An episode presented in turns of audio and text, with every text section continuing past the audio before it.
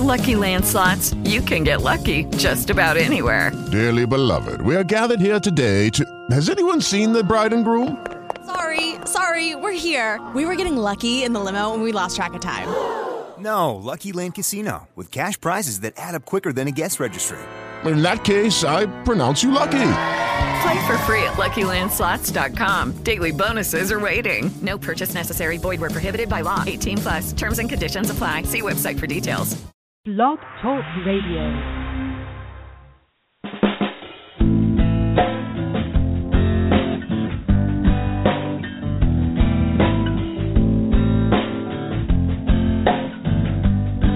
Have you ever wondered why it's happening again?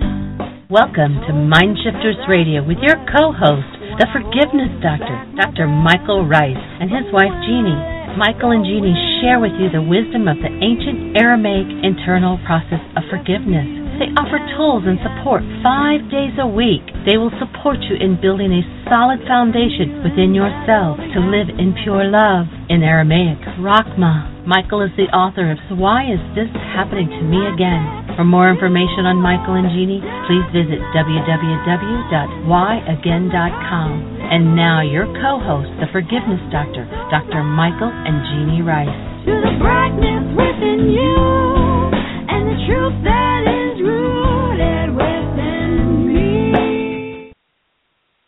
Hi, and welcome to Mindshifters Radio with the Forgiveness Doctor, Dr. Michael Ryce. I'm your co host, Jeanie Ryce, along with Dr. Tim Hayes, and we welcome you to the show. Today is Tuesday, September the 8th, 2015. Our calling number is 646 200 4169. Press 1, and that lets us know that you want to talk to us, that you're not just listening. It puts you in queue. We'd love to hear your comments and your questions because then that makes this your show. Welcome, Michael. Well, thank you, dear heart, and uh, good afternoon, everyone. We're just honored and delighted that you're here with us today. And uh, we are still in Theodosia. We got a little bit of a cloudy day. I think they're calling for some rain. But uh, things have been moving along here at Heartland. Lots of uh, improvements taking place. Things on an upward journey, and uh, all things moving forward. We, uh, we of course, are moving forward with the first century Aramaic process of forgiveness, the understanding, the um, expansion of the tool of forgiveness on a planet wide scale, a tool that's been hidden from us for, well, about 2,000 years. And what we've been working on is understanding and uncovering the first century Aramaic forgiveness process, quite the opposite of the one that we're taught by our culture. We're taught that if we're in pain, of course, it's always somebody else's fault, and all we need to do is forgive them, let them off the hook, and then things will get better in our lives. And of course, that's the lie of the century. Letting somebody else off the hook may have the benefit of disconnecting that other person from the pain that's inside of you so there's some improvement. But until the pain that is inside is addressed and removed, and that's what the word forgiveness means, remove, until it's removed, there will be the recurrence. The why is this happening to me again experience over and over and over ad nauseum. Because content replays in the mind. If you found yourself stuck in a pattern of some form of hostility or fear, and been pointing that at someone else and been counseled to forgive them for your hostility or fear, we invite you to stop that process. You may choose, and please label it accurately. If you choose to pardon them, then awesome, pardon them. I let you off the hook for the crazy thing you did, and by the way, thank you for showing me my pain. Now I realize I have this pain inside of me. I can go to work and remove it. Where do I find that technology? Well, folks, if you haven't accessed it yet, we invite you to go to our website, whyagain.org. In the center of the page, you'll find a bullseye. Click that bullseye, and it will open a whole series of links. A copy of chapter 24 of my book. The worksheet process itself is the second link. The third link, you'll find the uh, uh, 18 or pardon me 16 at least 16 different radio shows there are some other important ones in that section too aside from our regular archives which have over a thousand shows but there's 16 different radio shows in that third link that will walk you through step by step how to use the first century aramaic forgiveness process please don't expect to understand it the first time you're exposed to it when you start recognizing that we're answering here the question of the ages 2000 years ago they had a question, or pardon me, an answer to the question, why is this happening to me again, and what you can do about it. It was called forgiveness. If you lived your whole life in drama and trauma, childhood, unresolvable, seemingly unresolvable issues in relationships, financial hardships, physical disease, then please, please let go of the expectation that in an instant you're going to figure out and understand how to correct all that because you're not. It's a process. Hang around it long enough. Use it, use it, and use it, and you will come to understand. You will develop the skill and the ability to literally remove from your structure any capacity for any form of hostility, fear, rage, guilt, grief, pain, drama, or trauma. Doesn't mean everything in your life is going to be rosy. Doesn't mean you're not going to face things, but each time you face something, you realize when the you recognize that the mind constructs the world you see that it is an internal construct that when your construct is showing you pain and you're feeling pain you realize you have work to do. And you do your next piece of work? And life just moves forward from strength to strength and becomes an awesome experience. We're here to support you in having that awesome experience by sharing this technology and everything that we've developed over the last half century of working with these tools. And so we're honored that you're here to share the space with us, and we would love to hear any questions that you have or any experiences you have to share with the worksheet. Jeanie, is Dr. Tim with us? He is, and he's on. Well, let's say hello to Dr. Tim and see what's exciting in his world today.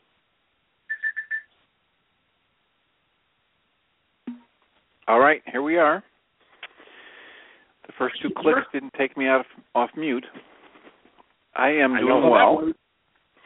I'm doing well. I um had a a hope that one of our people or we've had two or three people recently who've called in and said they were brand new to the work and we've sent them to the website and encouraged them to call back with questions or comments or testimonials. So I'm I'm hopeful one or two of those will come in today and or tomorrow or the next day.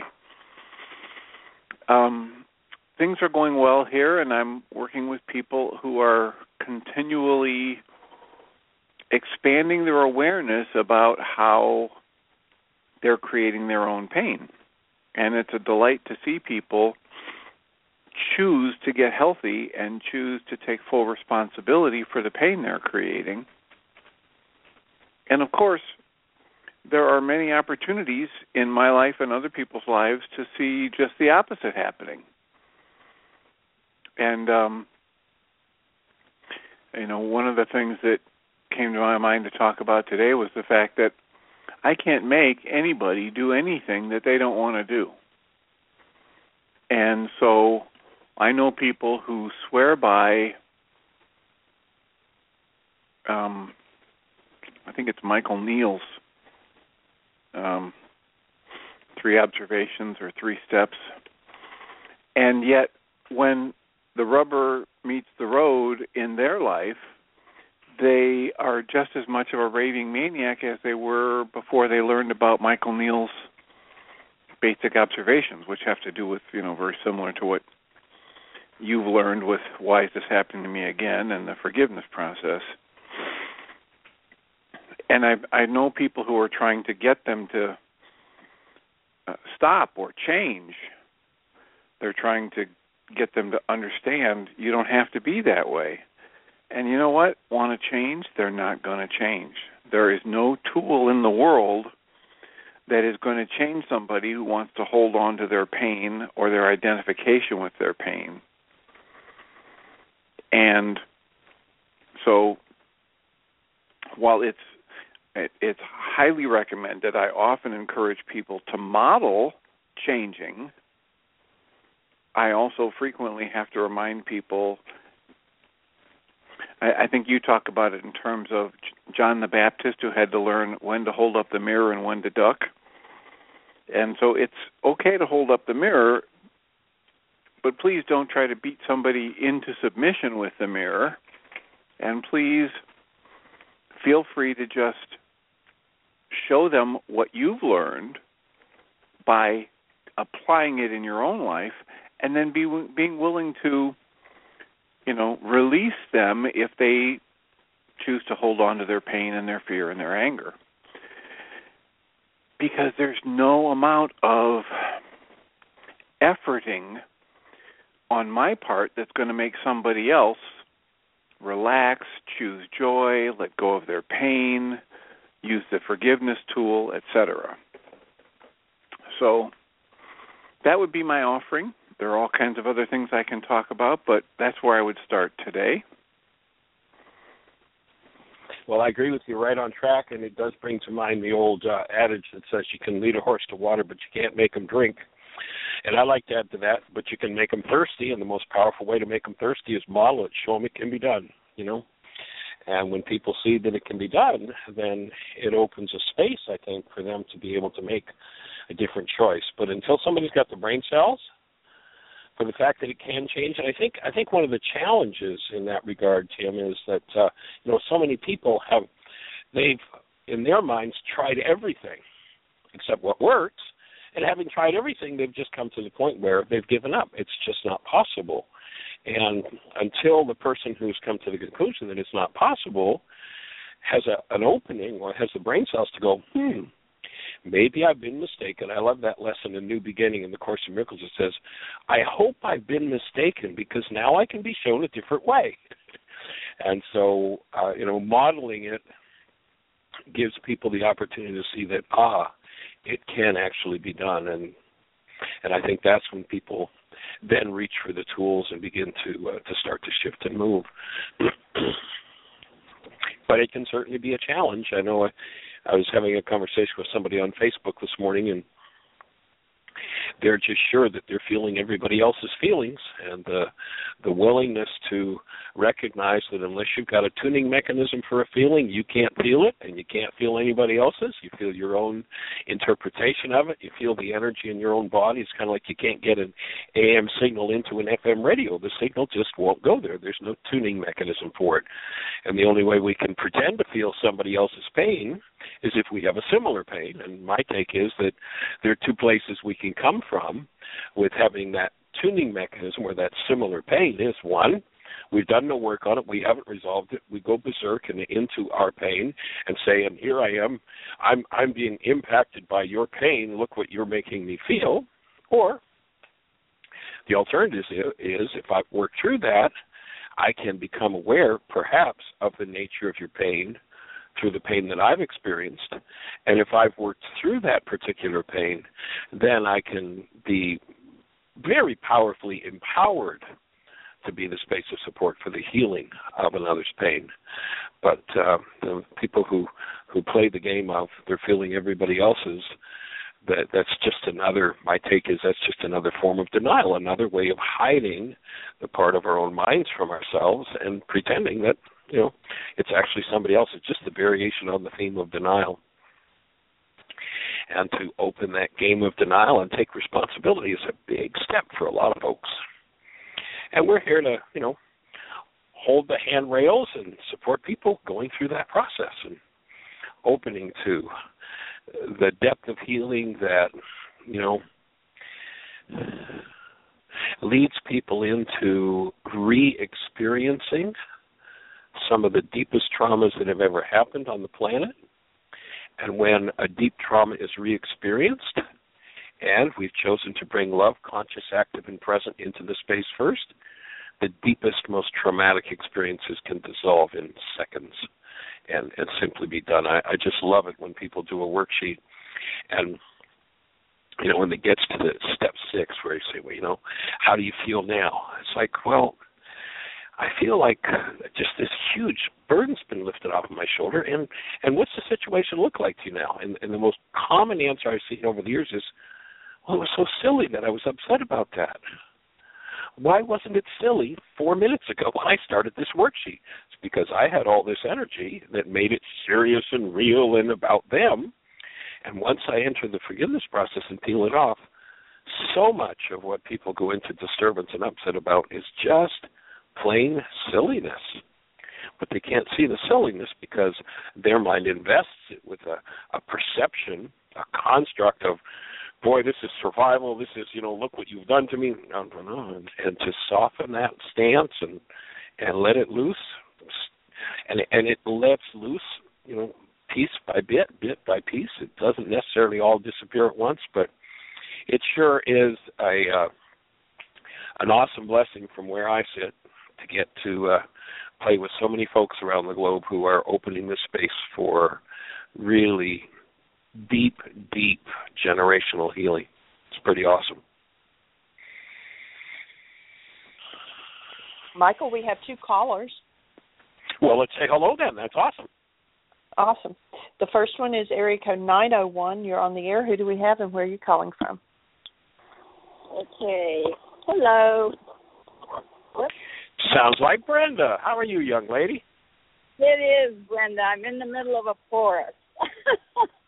Oh, that's Pulling nice. Vines, pulling vines out of trees and hoping there's not poison ivy. Anyway, Ooh, I'll join you in that.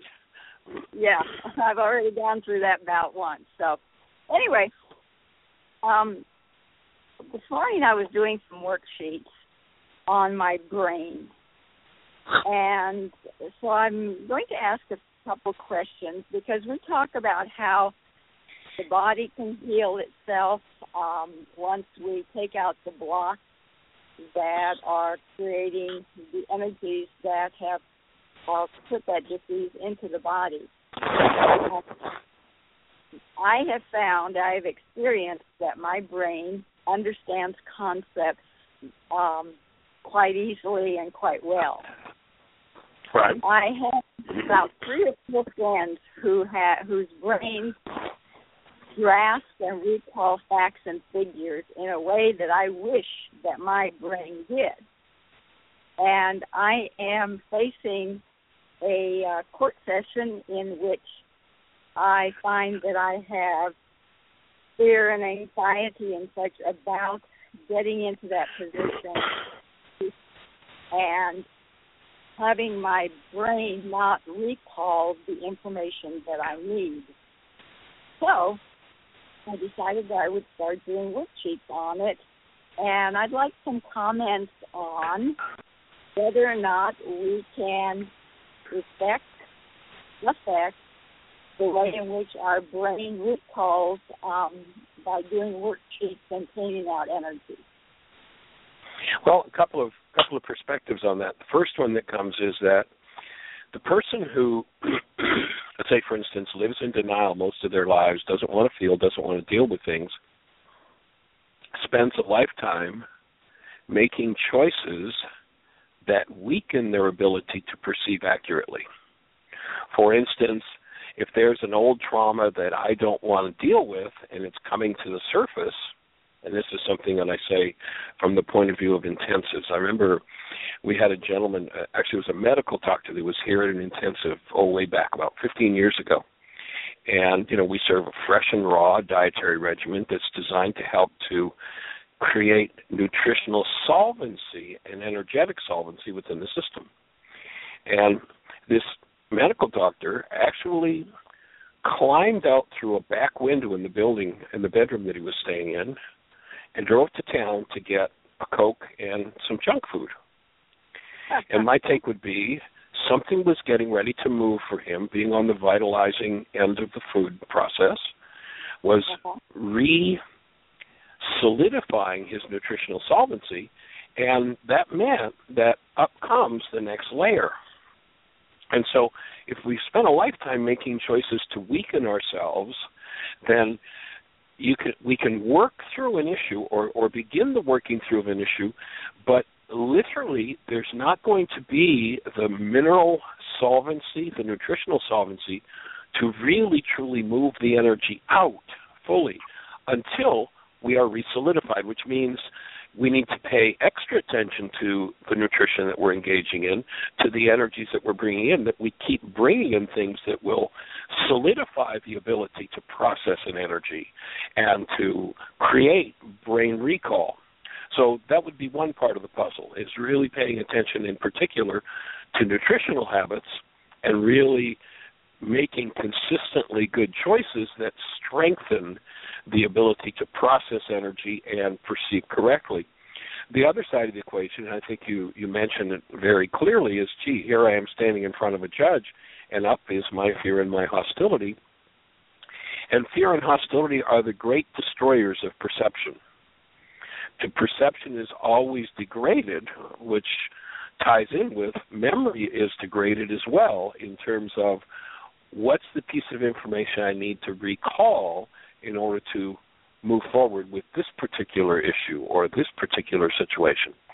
Now, oftentimes, my experience has been that people who have a lot of hostility are invested in recalling every detail of everything that has happened to them so that they can defend themselves and act, um, prove that it's somebody else's fault. So they have recall. Well, yeah, but you remember the third Tuesday of the fourth month of ten years ago at two o'clock in the morning, you said blah, and they, and they actually recall that stuff. And it's the hostility-based mind that leaves that kind of fact in place, but leaves us stammering when new information is trying to come through. If you listen to Yeshua, uh, he says, and, and I think he gives us a really big key here. He says, when they take you before the judge, be not concerned, for the words will be put in your mouth. And, you know, if I trust my own mind and memory, and there are blocks, nutritional insolvencies, the inability to conduct energy properly, I'm probably going to end up in trouble. When I can soften and trust that the information will be given to me, that my intuitive faculty will kick in, and one of the, the things that will block the intuitive fa- faculty ba- faster than anything is either fear or hostility. So, forgiving, letting loose of the fear and hostility of standing before authority would, I think, be an important piece of work to do, and then cultivating the trust that, okay, I know there is a power that is in me that is not of me that's bigger than I am and knows a whole lot more than I do. And in fact, knows exactly what's going on in the mind of this judge and what this judge needs to hear in order to hear the truth of what I'm saying. And so I'm going to cultivate trust that that power will give me the information that I need as I stand there. Now, of course, that doesn't mean don't do your prep, don't have your notes there, but at the same time, in, in the last analysis, I think he gave us a big key in am I going to trust Ruka, that elemental force that lies within me, that by definition in Aramaic is the feminine elemental force in us that undoes the effects of our errors and teaches us the truth. Am I willing to trust that? And so I, I would offer that cultivating that trust will also be a, a very important factor. So there are at least three things that I would feedback would be probably useful in moving in that direction. And Tim might have some other thoughts to add to that too. Did I interject here? Say again. Hello. I said, may I interject here? Oh, please, yes. Yeah, all three of those things. Today was the first day that I did worksheets on the brains. I had brain. I have been doing worksheets on the fear and um, other issues around the individuals, the other individuals who are going to be there, and the fact that I have no idea how this process works. However, I do have availability to uh, find out some of that. Um, my uh, next question would have be so I'll continue with that because it sounds like I'm on the right track um, with that. The other question I have is um, as you know, when I was five, I was paralyzed by an antimalarial drug. And I wonder often if maybe there was some effect on that part of my brain um, through that experience. So, if that were the case, then my the rest of my question is how does this process help rebuild those um, that ability? And uh, I'll listen for all your answers. Well, my take would be that yes, is it possible that there is a uh, an energy hanging over from that antimalarial drug that created the paralysis that's still impacting it? Yes, it's very possible, and that would mean that I'd want to go into some deep, deep brain detoxing and cleansing. Uh, there's a psychiatrist out in California named Daniel Amen's, Amen's Clinic, and he's doing uh, what they call SPECT, and, and you can Google him. Or actually, I just uh, put a a post a few days ago on my Facebook page with a link to uh, his uh, his picture of uh, of brain functioning on drugs, and so SPECT S P E C T imaging and basically, what it is is it's a technology where they're taking pictures of the energy patterns in the brain and how the brain is working. And uh, you know, in my awareness, and Tim might have some other input for you, but in my awareness, I think Amen's is probably one of the top people in the world that can show you how to detox your brain and clean it up and get it back to function. So you might want to, um, you know, look for or Google SPECT and he's got a lot of videos out there and and uh, a lot of a lot of really good work. I know him personally, uh, and he's just doing some awesome work with people in cleaning up brains that have been damaged by drugs, uh, by uh, uh, you know accidents, brain injuries, those sorts of things, and recovering brain function. So, so I'd I'd look at what um, what Daniel's doing, and uh, you might find some uh, some input there and some support. That would be really good because I do know that there are times and there are days. I think this goes back to the thing on nutrition and on the absence of fear and hostility at a given moment because there are times where pieces of information will come to the surface as I look at something that it would be like, what? Where? How did that come from? So I know everything's stored there, and right. there are days, there are times and moments when there's clarity of information that, you know, it was like, well, why would I be storing that? But it shows that there at times is a a clarity equal to what I perceive in other, you know, in some of my friends. And also looking at the impact of the kind of messages you were given because one of the things that inhibits uh, brain recall and brain function is the things that we're told. You know, if somebody's told you're stupid, you know, everyone has a genius brain unless there's you know some kind of really serious mechanical damage. Everyone has a genius mind. The, the, and I'm not I, I I use the word brain, but I meant mind. The being is where the mind is and can you get it through the instrument of the brain? And if the brain is told repeatedly, "You're stupid. You're never good enough. You'll never, you'll never, you know, you'll you'll never be able to do that," then that becomes an inhibitor that keeps that part of the brain from functioning. And so that's where the forgiveness process comes in to forgive those issues until the brain is just a device for transmitting the information that comes from the mind, which comes out of the state of being, and then uh, would become, you know, that information becomes more available to us. But when blocks are put in, until those blocks are forgiven, it can totally inhibit brain function. Okay. Dr. Tim, you have any thoughts to add there? Well, you already covered it. I was going to mention Dr. Amen's work because that's the most concise source for that type of work. I mean, he's got some wonderful TED Talks out there and he talks about how he got attacked by his colleagues because he wanted to use the imaging of brain scans and they said, "No, that's only for research. You shouldn't be using it for clinical."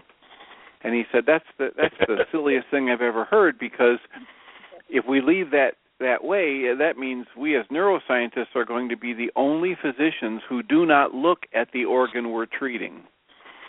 So he right. actually looks at the brain scans, looks at at the blood flow, looks at the electrical activity, and then he has research that helps him understand which parts of the brain respond to which nutrients and he would much rather have people on nutrient supplements and detoxing than he would have them on the anticonvulsant medications etc he will he will give those if they're needed but um, he's found tremendous results with as you said with brain injury and with people with attention deficit result uh, disorder and, a hyperactivity. His wife is a nurse slash nutritionist who has a, a CD or DVD out on how to treat or cure attention deficit and hyperactivity with diet. So that's where I would send you. It's the Amen Clinics. A M E N C L I N I C S. Okay. Great. I will have to uh, look that up. I did a mind shifter this morning. Oh, go ahead. Were you saying something else? Nope. Okay. I did a mind shifter this morning. Um, I believe is what I recall. Is it is safe and healing, and um, it is safe and healing to have a brilliant and um, receptive brain. I believe that's what the mind shifter said. And it was interesting because I had a a negative response to that, which I guess is not surprising to you all. And I have not yet quite. I wrote about so a full page of responses and questions and such like that, but I really haven't tapped into why I would have a negative response about that, except that apparently there's a payoff that I have have not yet uncovered. And so, if you can address maybe the mind shifter in regard to that. Well, there's so many messages that children are given. For instance, I know one person who uh, probably was a genius beyond what her brothers ever thought of being. But um, the message she got was, "Oh, you you can't outdo your brothers. You've got to step back. You're not allowed to do that. Uh, I know another woman who was was extremely athletic, and uh, her brother was somewhat of a klutz, and so her parents totally suppressed her athletic performance so that she didn't show up her brother. Mm-hmm. You know, crazy time, crazy. But but you know, no, you can't outshine your brother, so shut that down. Don't do that. And so that that might be part of why it's not safe to be brilliant. And as you let go of that, then you know a, a mind shifter. If there were messages like that, for instance, the uh, the young lady that I talk about uh, spoke about outshining her her brothers with intelligence and capabilities. So the message came from parents. So the the mind shifter for something like that would be, mom and dad always approved of me showing my extreme brilliance in every circumstance. And letting that be a catalyst to, to show where perhaps that wasn't true, so that I can go in and forgive that energy. So, you know, if if mom went into a rage because mom, who was more brilliant than her sibling brothers, was maybe beaten for surpassing her brothers. And so whenever that issue came up, up came rage and in the kind of the twisted desire in mom's mind to protect the daughter from that same beating went into a fit of rage and said don't you ever outperform your brothers like that. And you know i mean there are just so many crazy dynamics that happen. And of course to recognize that it's all got to do with mind energy and it's all forgivable the key is you got to get in touch with it. You got to let yourself touch into at least what the issue is about and what the goal is in that particular circumstance. You know, mom's goal would be prote- to protect, but then when hostility comes in, protection then looks like attack. And so, whenever you know that the the child who was the recipient of that is threatened, what's she going to do? She's going to do what her power person did. She's going to attack. And it's just you know the beat goes on generation to generation. And as we're able to step back, you know, become the thinker apart from the thought, the feeler apart from the feeling, the actor apart from the actions, and watch ourselves and really see through to the truth of what's at the root of the behavior rather than you know, mom's truth was, I'm just protecting my daughter from getting hurt like I did. And the truth was, in rage, she was attacking her daughter. But she couldn't see that because what her brain said was, this kind of hostility toward my daughter is going to protect her from the hurts that I experienced. And then the daughter taking on the message that, you know, whenever the stress is up and the chips are down, what I have to do is attack. But the brain says, no, well, what I'm doing is protecting. And, you know, it, it always tells the lie. And that's where the forgiveness process comes in and allows the collapse, collapse, collapse. I, I, I love what uh, Carl Jung said. And when you look at the idea that, you know, as, as verified by the CIA, when we think we're recording reality, we're actually generating it, we're actually constructing it. Then, when I construct a reality based in hostility or fear, and I'm unwilling to see beneath it, I look at this picture in my mind and I think I'm actually looking at the outside world when what I'm looking at and what I'm feeling the effects of is the picture in my mind constructed by by my mind from the content of my mind. And until I can collapse that, I'm going to tend to be stuck in it. So Carl Jung says, those who look without dream. Everybody is looking at every construct in their mind and thinks they're looking out there. They're stuck in a dream. Mm-hmm. And then he says, those who look within awaken. And so when I can drop into a deeper part of my mind, which is what the forgiveness process empowers me to do, then I can awaken from the dream of the generations and really truly start to do things differently. It's interesting that when you were talking about childhood stuff, because I have been doing some worksheets on not ever being listened to or nobody asking me my opinion, which Mm. uh, just a light bulb, I guess, went on that um, this would be tied into the same kind of scenario if if I wasn't listened to and nobody asked my opinion, then there was no use for me to exercise that part or exactly. fear Good catch. that. So I Good think catch. it always that sounds like a really appropriate one. Yes. So I'll continue working on those and on the things, and then I'll I'll check out about the nu- nutrition. I actually am getting ready to do a a colon cleanse and then a liver cleanse and a kidney cleanse. So I'm I'm getting, in the process of get, starting to do that. So that may be um, maybe it's all coming together one thing. Sound, sounds like it, and a good mind shifter to put into the equation might be whichever parent or both parents, if it was both, mom and dad always approved of me expressing my brilliance. Okay. Um, I What, I what will does that do to your breath? Well, no, I- it. I'm I'm breathing on that one. Um, what it did trigger is the memory of my father not listening to my mother, Uh, and then my okay. so that was um, that all ties in there on that one. So that, So that might be another dynamic. That be, might be another dynamic to look at as women are never listened to, so why bother? Right, and with my mother's side of the family, whenever they were angry or hostile with each other, they didn't speak to each other. So someone not Mm. speaking or giving information was a sign of anger, hostility, or something like that. And so I've been working with that Right. on the on the pictures and and the stuff. All right, well, it looks like I'm on the right track, and I've got some very good information from you. Thank you. To continue. Absolutely delighted. Thank you. All right, well, Yep. enjoy the woods. Blessings. Thank you. Bye bye. All right, we appreciate you.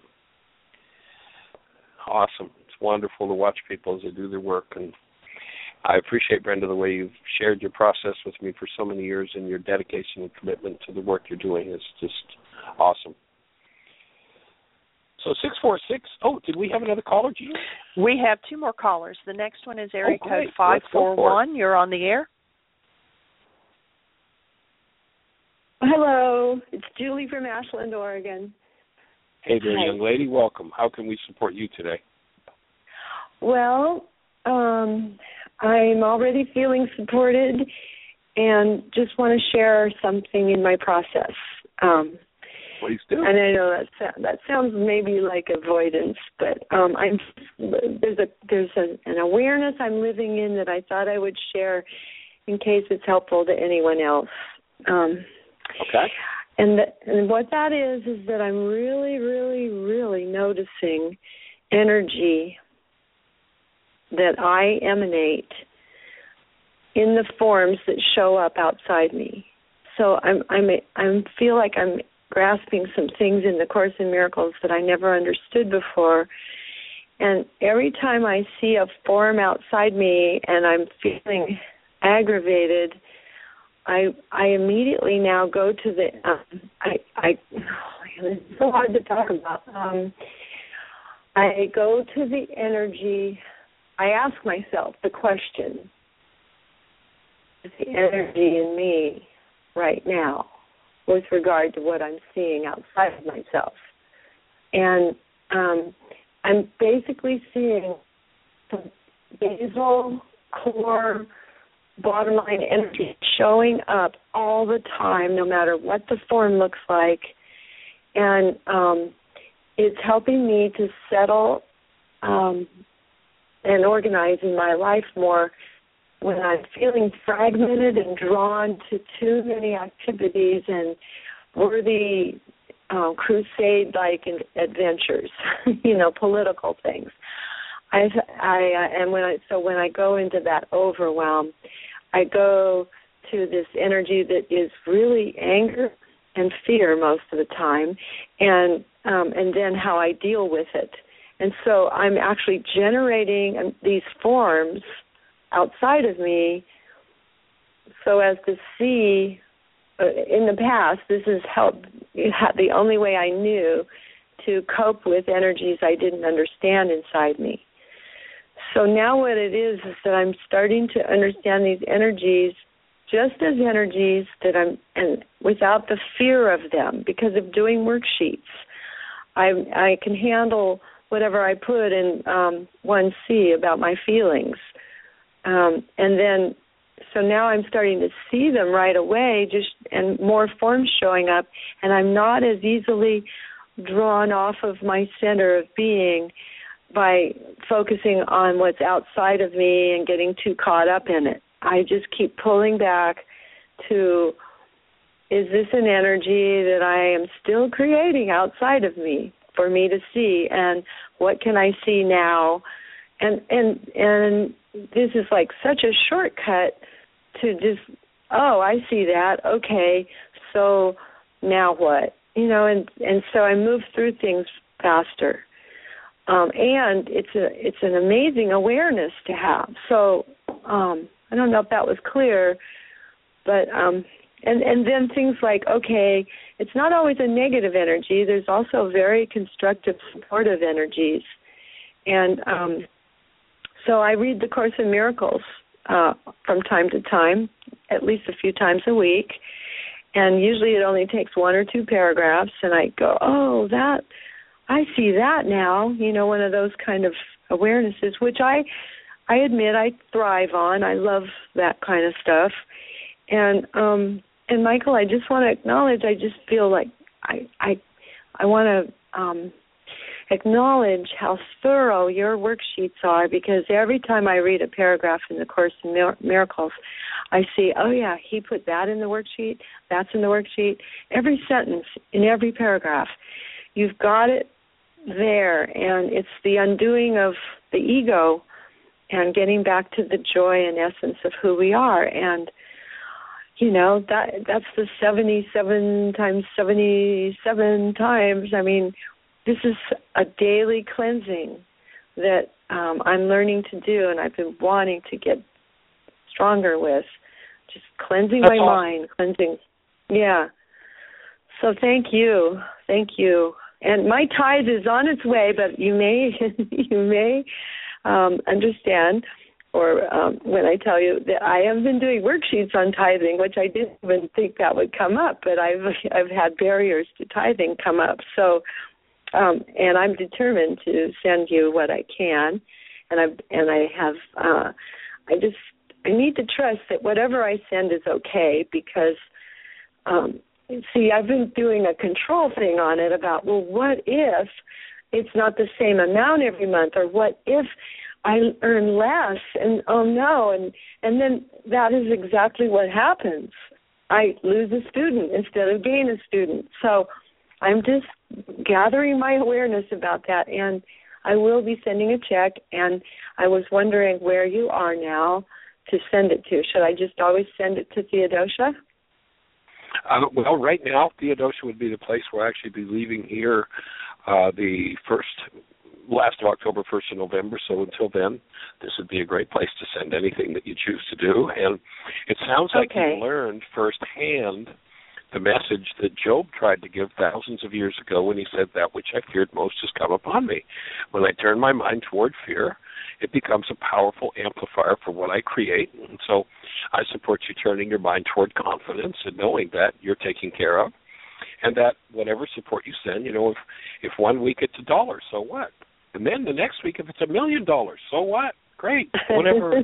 We we appreciate all support that uh that happens to show up and you know use it in order to bring the work to the next level. What can we do to take this to the next level of making this support available to every mind heart and being on the planet? So cool. Mhm, and- you know another way that my- another another way that you can tithe is that you know there are many projects that that are always ongoing around this work and one of the things that the work has been suffering from for a while now is that we don't have anyone who's doing uh, a daily synopsis of the radio show. And I know you listen most every day, but that would be another really wonderful way of tithing. You know, just take five minutes after you listen to the show and just do a short, you know, here's what the show was about. It was a conversation about, you know, uh, brain function and nutrition and uh, and healing the brain. There was a conversation about,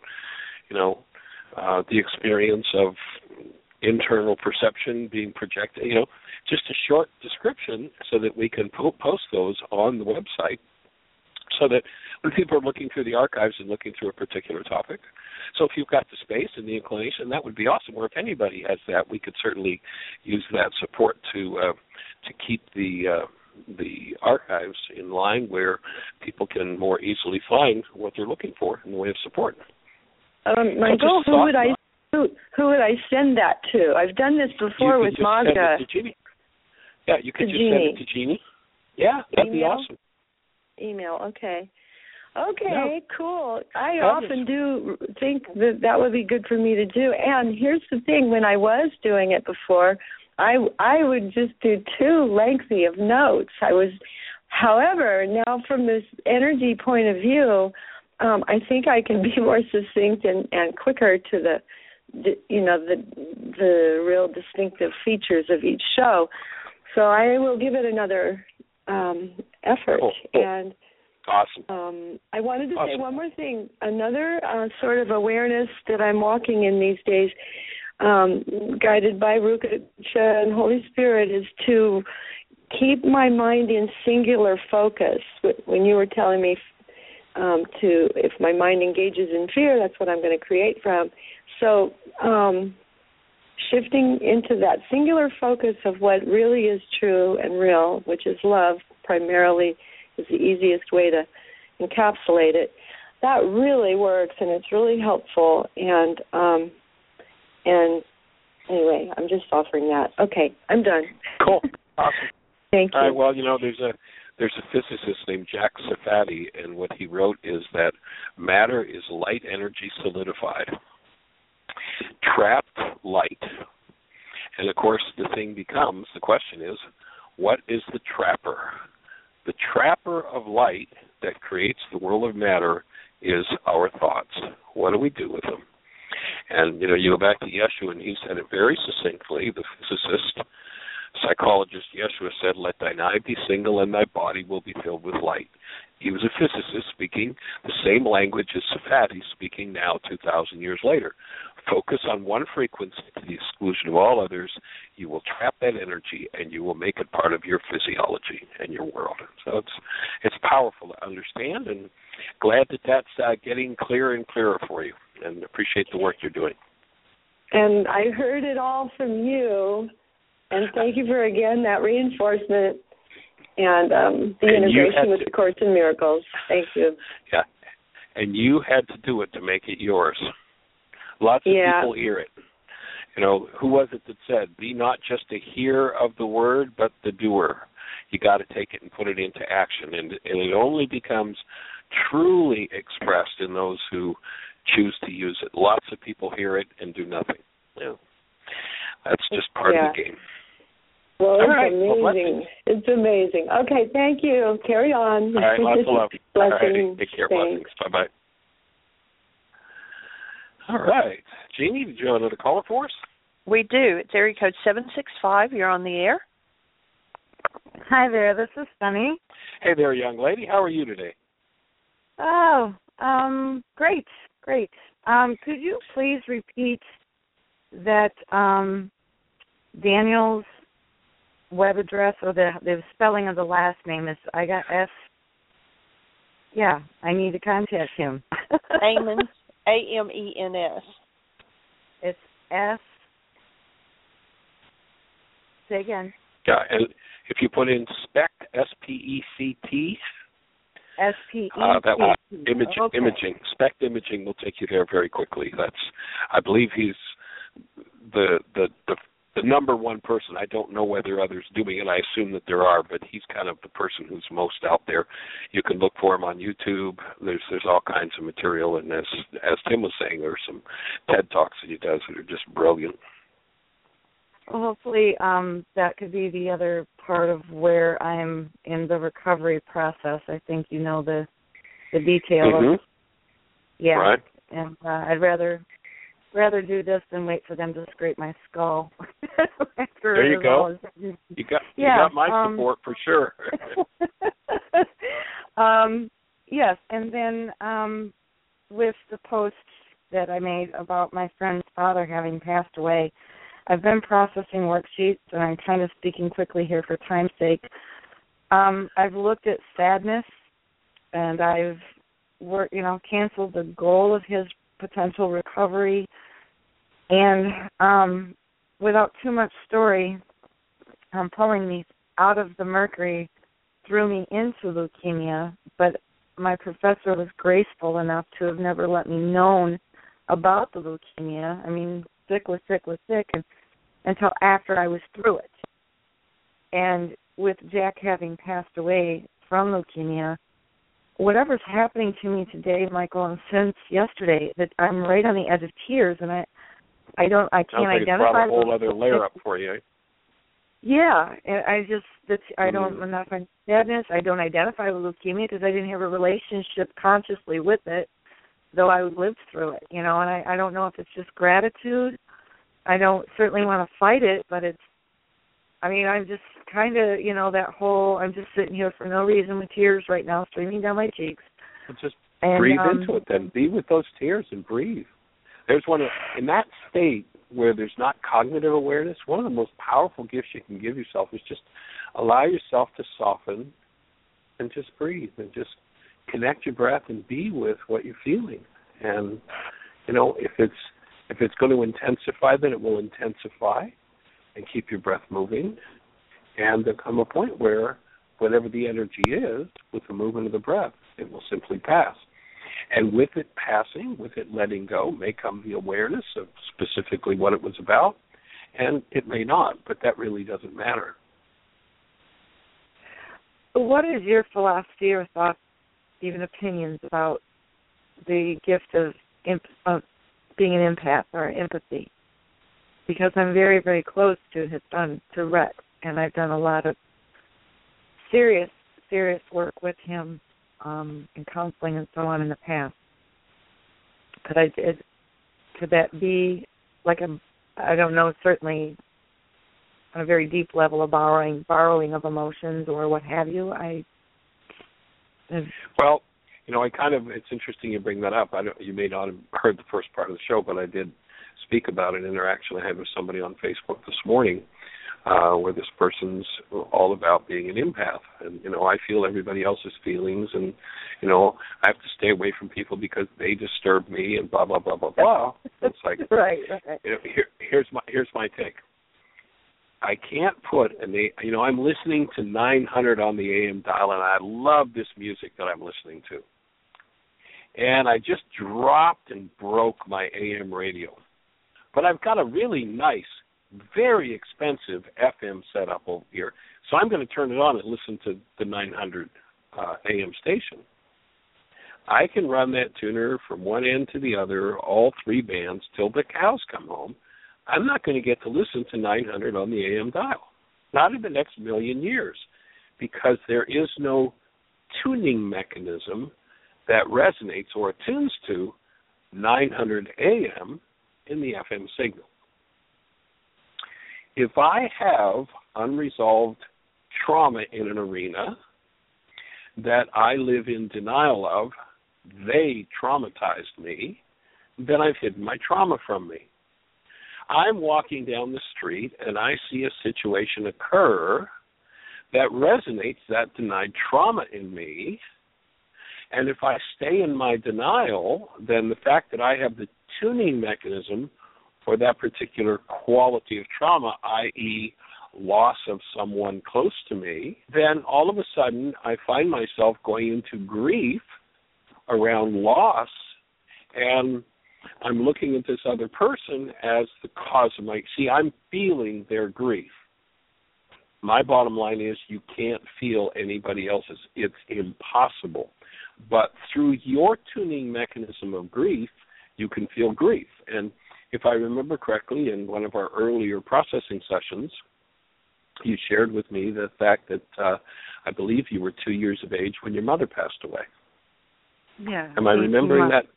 that de- detail 18 correctly? months. Eighteen months. Yeah. Yeah. So, is it possible? You know, as I mentioned that, is it possible that maybe the 18 month old, now people say, well, they didn't understand and they didn't know. The 18 month old got the energy a 100%. And so, is it possible that maybe the tuning mechanism for your friend's pain is the pain that you haven't resolved, maybe all the way back to an 18 month old, and maybe even something genetic over the loss of someone? Right. Well, the reason I brought it up into that, what what comes up? Right.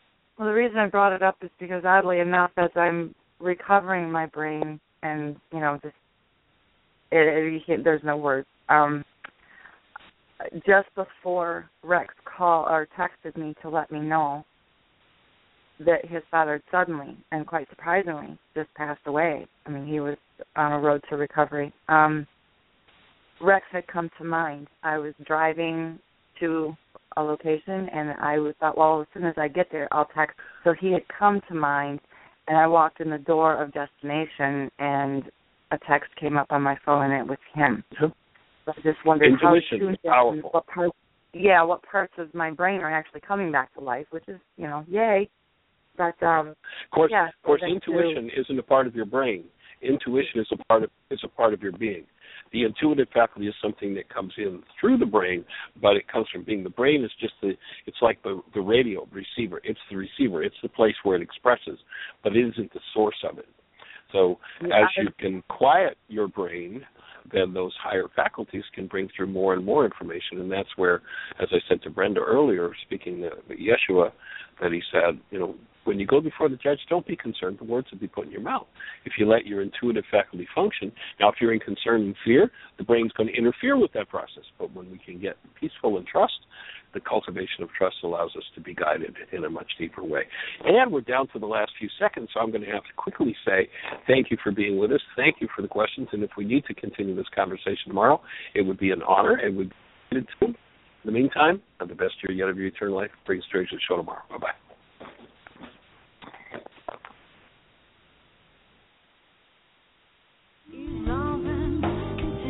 Thank you for listening to Mind Shifters Radio with the Forgiveness Doctor, Dr. Michael Ryce, and his wife Jeanie, who present the internal Aramaic process of forgiveness. Michael and Jeanie are here every Monday through Friday on Earth Angels Radio. For more on Michael and Jeanie, please visit www.whyagain.com. That's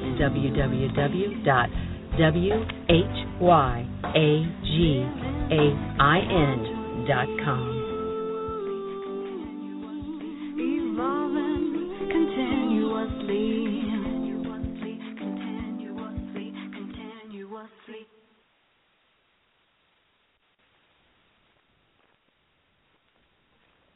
Hello, it is Ryan, and we could all use an extra bright spot in our day, couldn't we? Just to make up for things like sitting in traffic, doing the dishes, counting your steps, you know, all the mundane stuff. That is why I'm such a big fan of Chumba Casino. Chumba Casino has all your favorite social casino style games that you can play for free anytime, anywhere with daily bonuses. That should brighten your day a little. Actually, a lot. So sign up now at chumbacasino.com. That's chumbacasino.com. No purchase necessary. Group. Void were prohibited by law. See terms and conditions. 18 plus.